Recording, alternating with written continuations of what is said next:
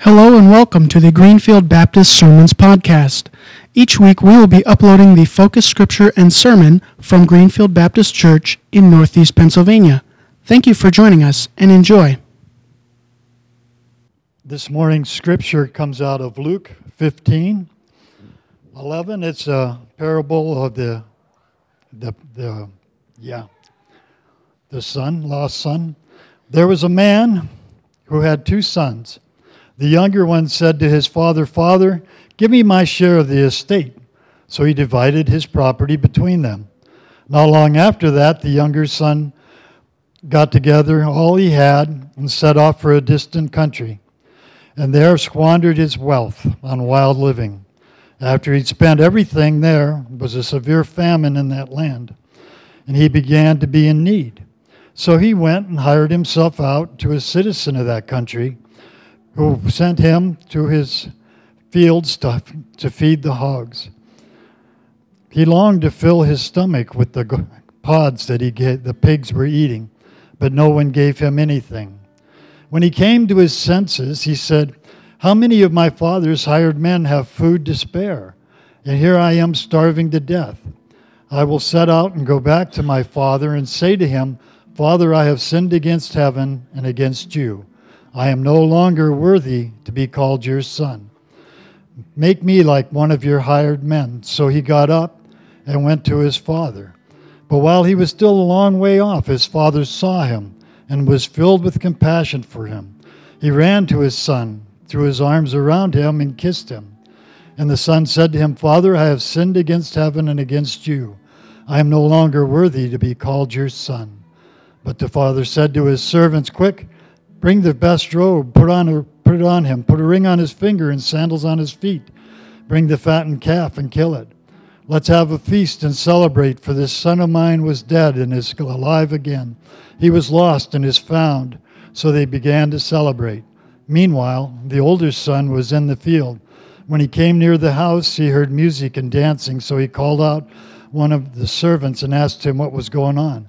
Your brother has come, he replied, and your father has killed the fattened calf because he has come back home to him safe and sound. The older brother became angry and refused to go in. So his father went out and pleaded with him. But he answered his father, Look, all these years I've been slave to you and never disobeyed your orders. Yet you've never gave me even a young goat so I could celebrate with my friends.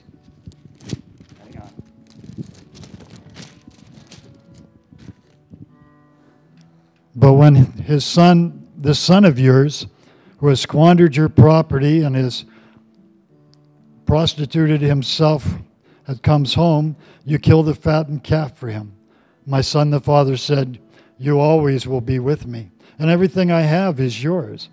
But we had to celebrate because this brother of yours has been lost and is alive again. He has been lost and is found. May God add blessing to the reading of this his holy word. Lord God, we come to you this morning. We are so thankful that your love was deep enough to rescue us. We recognize, Lord, that on this Father's Day there are some who are struggling this morning.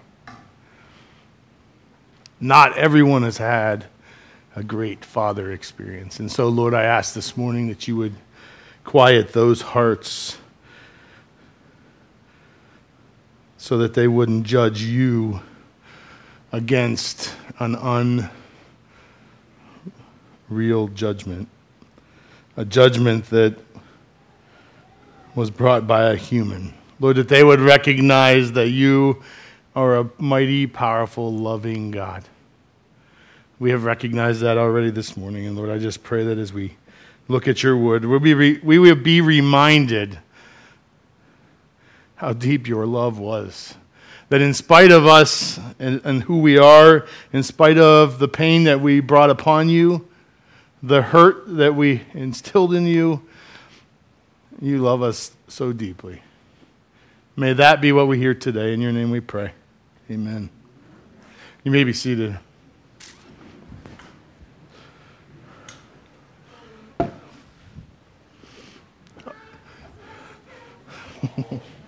See you, Lou.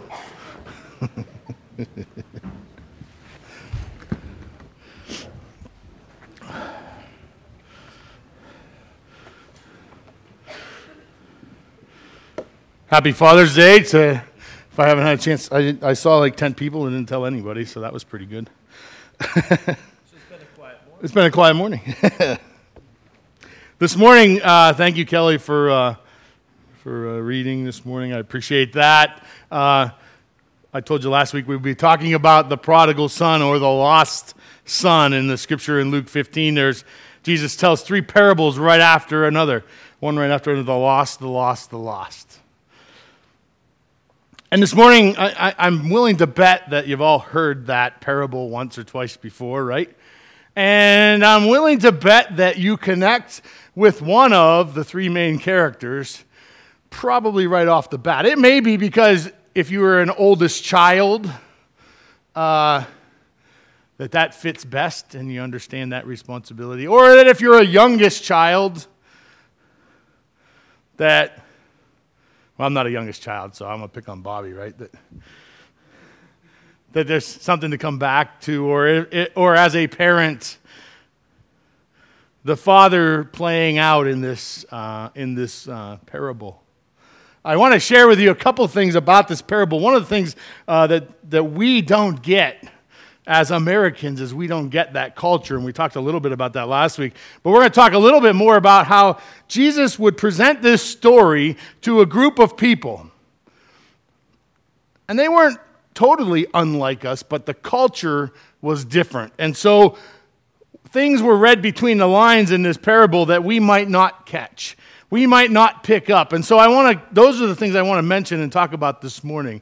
So, uh, but in order to do that, we have to start somewhere. And so I'm going to ask you for a moment, I'm going to give you a moment to think about this. I'm going to ask you for a moment to pick one of the three characters. Obviously, uh, you can replace oldest son or lost son and the youngest son or the mother you can replace uh, that way. But I'm going to ask you to pick one of those. Does everybody have one? Who doesn't have one? Yeah. Kenny, you don't have one yet? Would you like me to pick you one?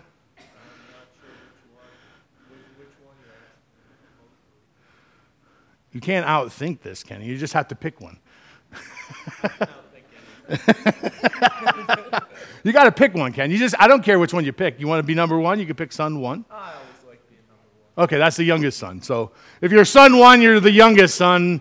You're most like. And I'm not saying Kenny's most like the youngest son. I'm just saying you have to pick one, right? It's getting confusing. So son number one is the younger son? Yes. Oh. Well, the lost son. The lost. He's lost, okay? He's the youngest son. so much harder. I know. It's not the, really not too hard. I mean, does anybody under, I'm not, I'm not going to ask you like to share who you are or which one you connect with or but so the youngest son would be son 1, right? The son who says, "I'm done with this plan. I'm going to go do my own thing." What we like to call the prodigal or today we're going to call him lost because he's the lost son. Or number 2, son 2 would be the older brother. The responsible brother, the oldest child those of us who are oldest child, we understand that, right? The oldest child, the one who stayed with dad. And for today, we're going to call him the silent son. I know, that sounds kind of weird, huh? We'll talk about that in a minute. And the third character is the father. The father. The loving father who would take and do everything against culture to make his son alive again, to find his son. He would do everything against what the culture would say that day to bring him back into the fold. He would do everything he could to break, to fix a broken relationship. So, does everybody have one? Good. I'm sure you do. If you don't by now, well, I just gave you. God will give you. that's the funny part, right? Spirit leads. He's like, eh, this is the one. Ding, ding, ding, ding, ding. You have to pick one, Ken. You have to pick one. do, do you have? I'm going to make Ken write it on his hand, so I know he's got one. Maybe I'll have Veronica write it on for him. Would you like to give him one?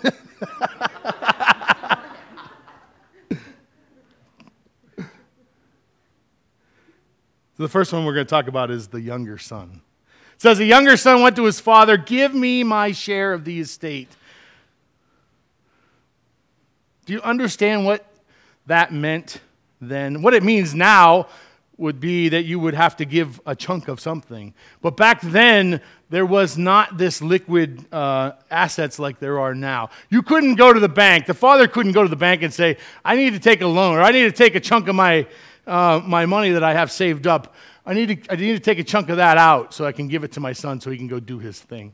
That's not what happened here. What the son asked for was, Dad, you need to sell off part of the farm so I can do my thing.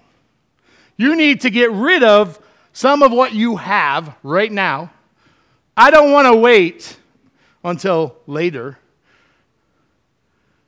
I want my stuff now. Now, this is how the culture worked. The oldest son would get a double portion, the younger son would get a single portion, so the oldest son would get two, uh, two thirds. One, that's how it would work. So essentially, the youngest son, in asking his father to give him his inheritance, said, Dad, I wish you were dead. Dad, I wish you were dead. I wish you weren't alive anymore and that I could go do, I'm going to go do my own thing. And we all say that youngest son, we know those youngest sons, right? Let's be honest, we've all been the youngest son at one point in our life. And probably in our nature, that's who we are. In fact, I know in our nature, that's who we are. Selfish, uh, not very thoughtful, not going to the point of understanding what everybody else uh, was doing. Um, this son decided that he wanted what he wanted, and he wasn't going to tolerate anything less than that. That's where he was at, the lost son. I thought I'd find a picture that reminded me of my past, and probably a lot of our past, right? We've all, there's, there's none of us that can say, well, I, I have lived the perfect life, and I have walked the perfect path, and I have done this exactly the way it should be.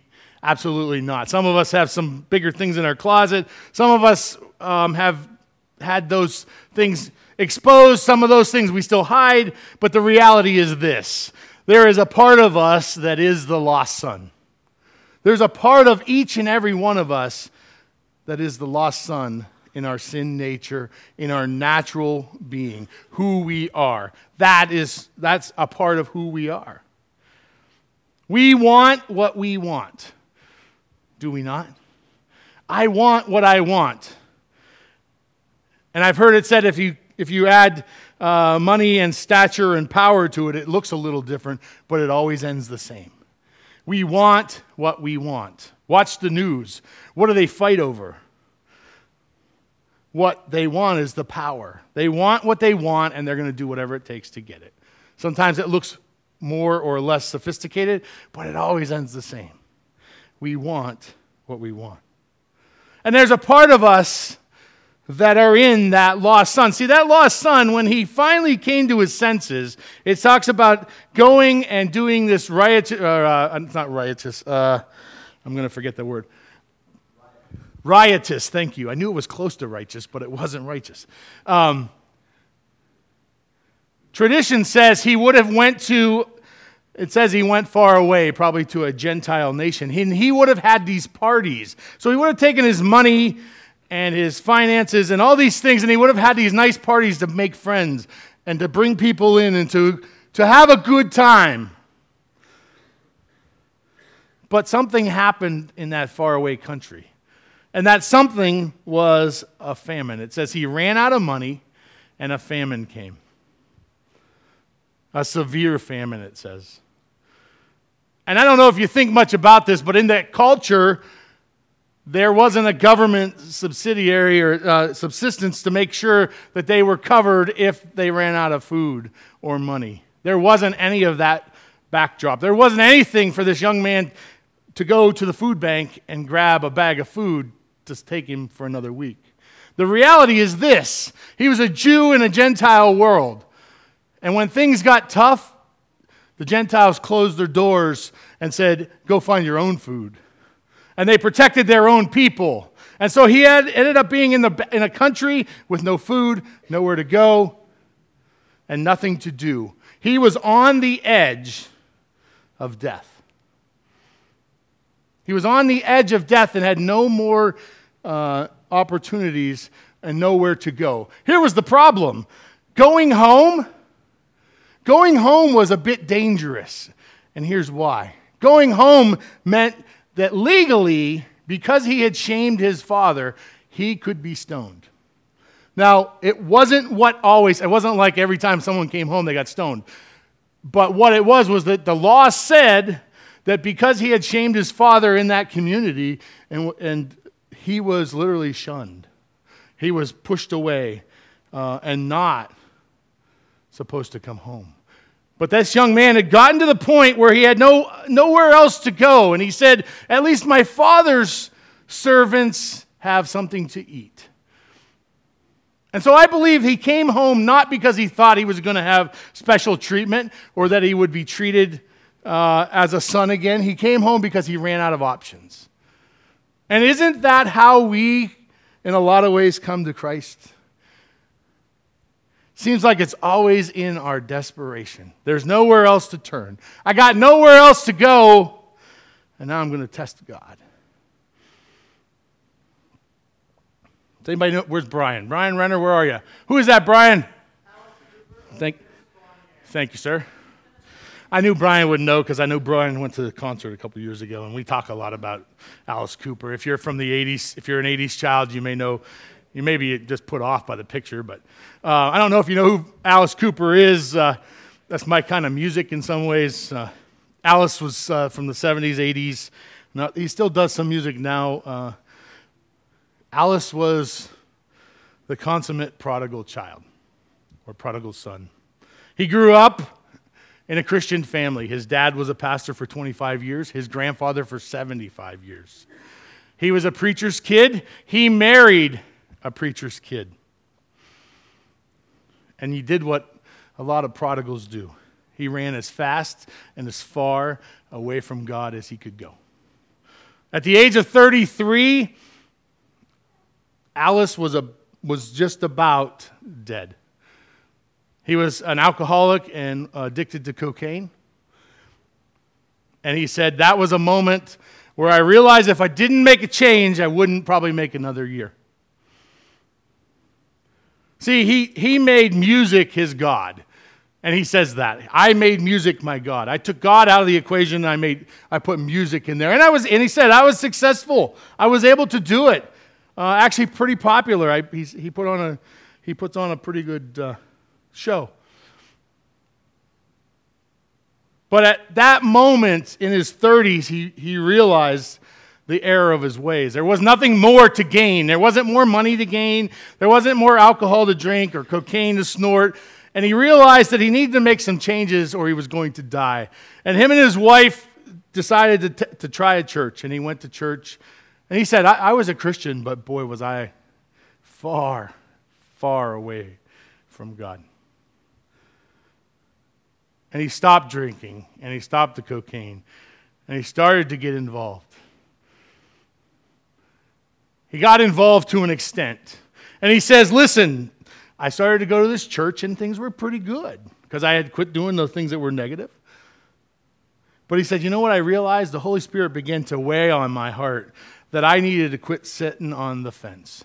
I needed to quit sitting in the middle thinking, Well, I can do my own thing and I can do God's thing. And and he said, You know, it's not about Christianity and rock music. He said, It's not that at all. He said, Christians can do secular rock music, it's not a problem.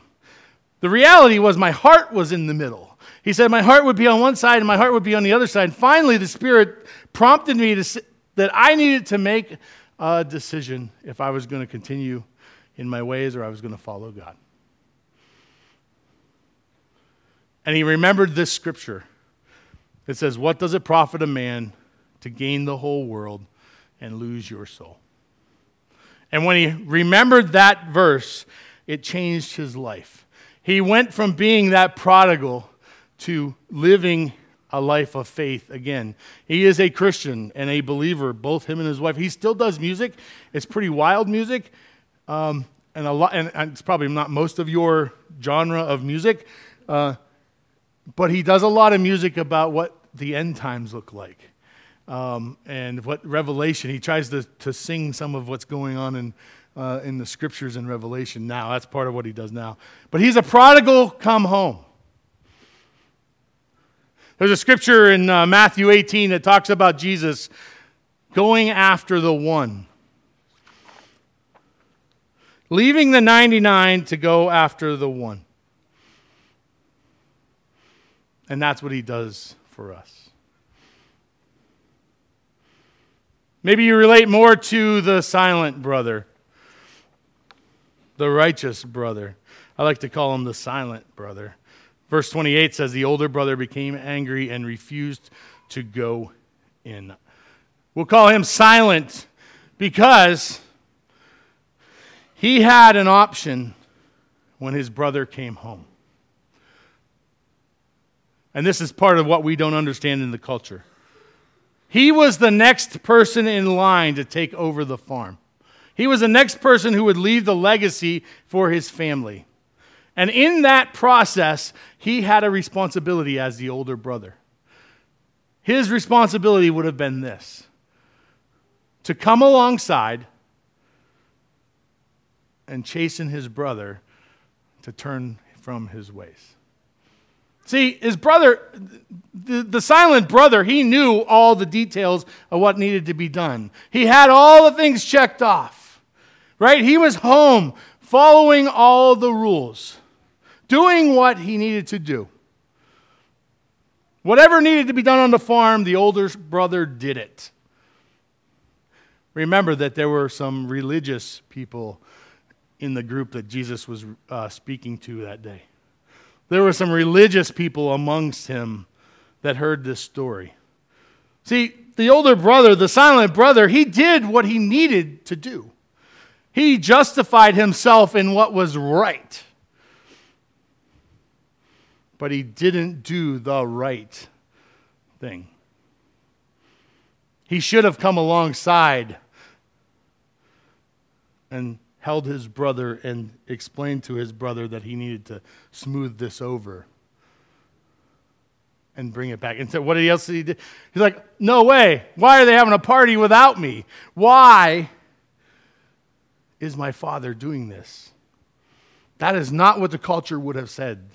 It would have, the culture would have said the older brother takes the high road as the next leader. This was a test. And the brother was silent. He didn't speak when he should have spoke. I want to read to you a passage. I'm going to ask you to grab your Bibles real quick. Uh, Psalm 73. I want to read this. It was too, it was I want to read Psalm 73 because I, not all of it, but we're going to read a, ch- a chunk of it. Because it re- I was reminded of this passage because sometimes being a believer in Christ and doing the right thing feels like you got cheated or gypped or something didn't work out. And you feel like, I, have many times I've heard people say, you know, I'm, I'm doing what God wants me to do, and yet it didn't turn out the way I thought it was to. It didn't work out. And yet I still have this disease. I still have this problem. Things in my life aren't perfect. And when I think that, I, I got to go to Psalm 73. It says, Surely God is good to Israel, to those who are pure in heart. But as for me, my feet had almost slipped. I had nearly lost my foothold, for I envied the arrogant when I saw the prosperity of the wicked, all the bad people around me getting rich, all the people who are not serving God getting better. It says they have no struggles. Their bodies are healthy and strong. They are free from common human burdens. They are not plagued by human ills. Therefore, pride is their necklace. They clothe themselves with violence. From their callous hearts come iniquity. Their evil imaginations have no limits. They scoff and speak with malice. With arrogance, they threaten oppression. Their mouths lie claim to heaven, and their tongues take possession of the earth. This is what the wicked are like. Always free of care, they go in amassing wealth. Surely in vain. Read verse thir- listen to verse 13. Surely in vain I have kept my heart pure and have washed my hands of in- with innocence. All the day long I have been afflicted, and every morning brings new punishment. As a believer in Christ, have you felt that? Have you been in that spot where you think, I've done my things right, and yet, and yet. I want to read, I want to, we're going to sleep, uh, verse 17 or 16. It says, When I tried to understand all this, it troubled me deeply. And verse 17, until I entered the sanctuary of God, then I understood their final destiny. And then verse uh, 27. No. I'm lost.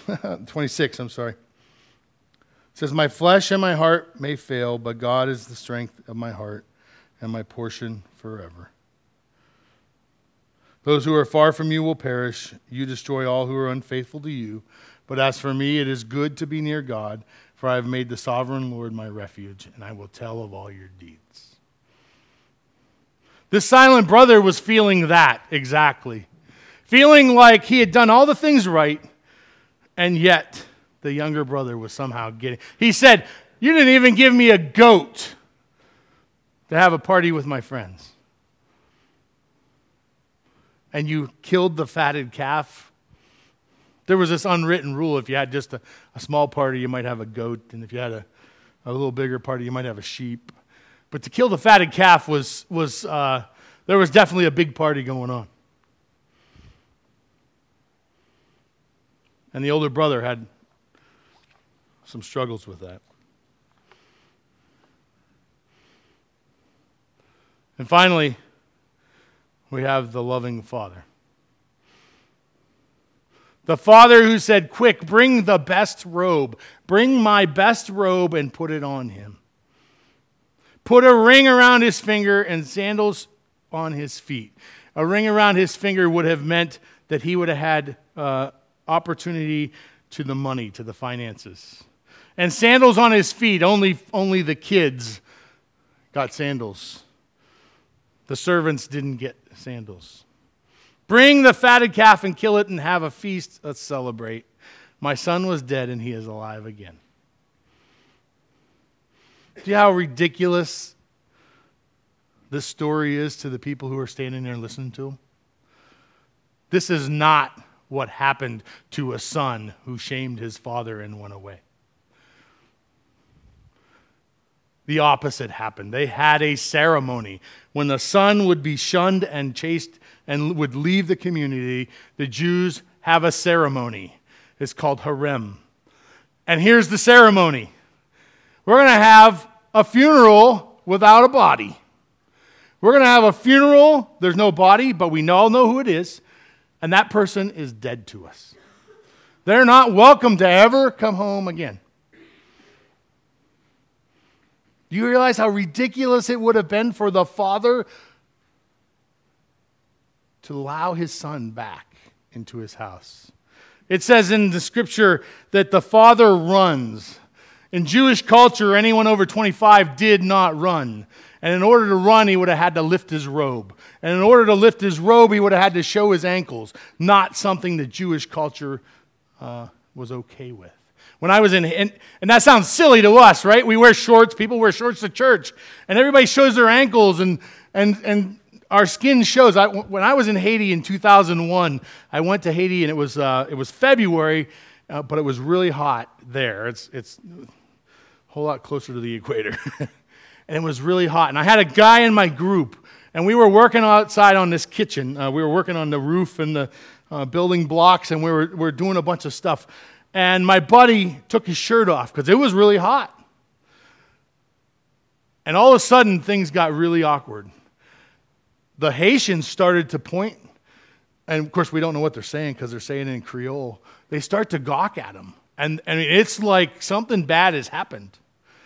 So he, puts, he finally figures out, he puts his shirt back on. And when we get back to the missionary's house, we're like, what happened in the midst of that? And culturally, it is not okay for a man to take off their shirt uh, in Haiti. It's, it's gawked at. It's absolutely a, a, a no no. We had no idea. He had no idea. We just we figured it out pretty quick when we were pointed at and people were making these weird noises and sounds and it was then we found out you're not allowed out on the streets. You're not allowed uh, out in public without your shirt. That's not okay. In america it's perfectly fine. In this, in this story it would not be okay for this man to run to show his ankles or his legs. It would not have been okay. That's what kids do, not leaders.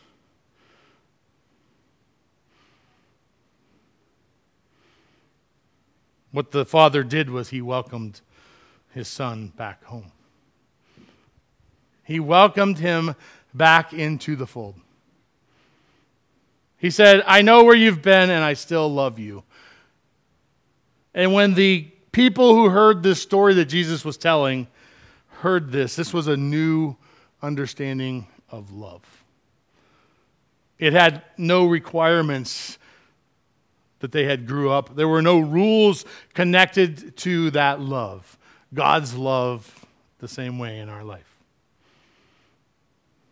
I want to show you a, a quick uh, illustration that might help relate a bit to uh, to that love. Oh, do we?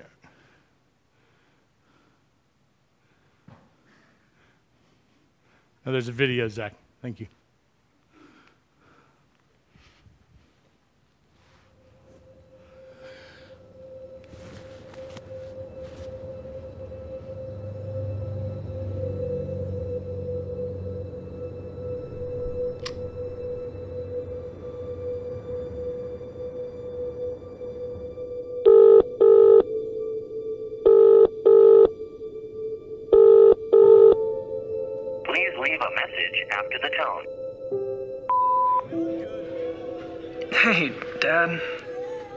It's me. Man, I know it's been a long time since we talked. I was, you know, I was kind of hoping you'd answer, but um, I understand you probably don't want to talk to me. I've just gone so far, and the things I've done, I, I just regret it, you know. And I know how bad I've hurt you and let you down, but, but Dad, I. I miss you. I miss how we drive around and just talk about life. And I just. I just want to come home. But. I know you've probably written me off. I can't blame you, actually. Here's the thing. It's kind of a shot in the dark, but I'm uh I'm coming through town soon, and and I'd really just like to see you. I know I can't just show up at the front door like I used to, but but if you want to see me, just hang a small sheet out on the porch. If the sheet isn't there when I drive by, I'll keep going, and and I'll try not to bother you anymore. Love you, Dad.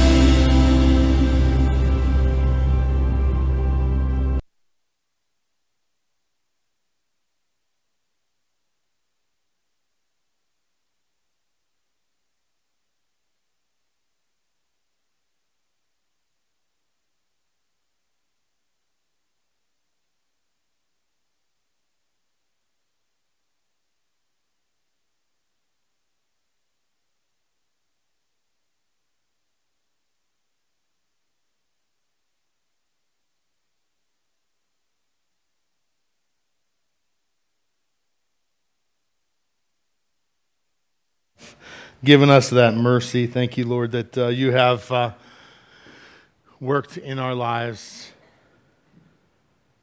And Lord, that you have forgiven us as far as the east is from the west. That, Lord, you have taken us from our lowest low and set our feet back on a rock. Lord, may our lives reflect the love that you have for us. Lord, I pray this morning for those who have not had good earthly father representatives. For those, Lord, who have been hurt in that way, I ask, Lord, that you would even now begin to uh, heal their uh, emotions and heal those spots, Lord, that are so raw and open. Father's Day brings that about. May we learn, Lord, from the perfect example, your example of the fathers that we ought to be. In your name we pray. Amen.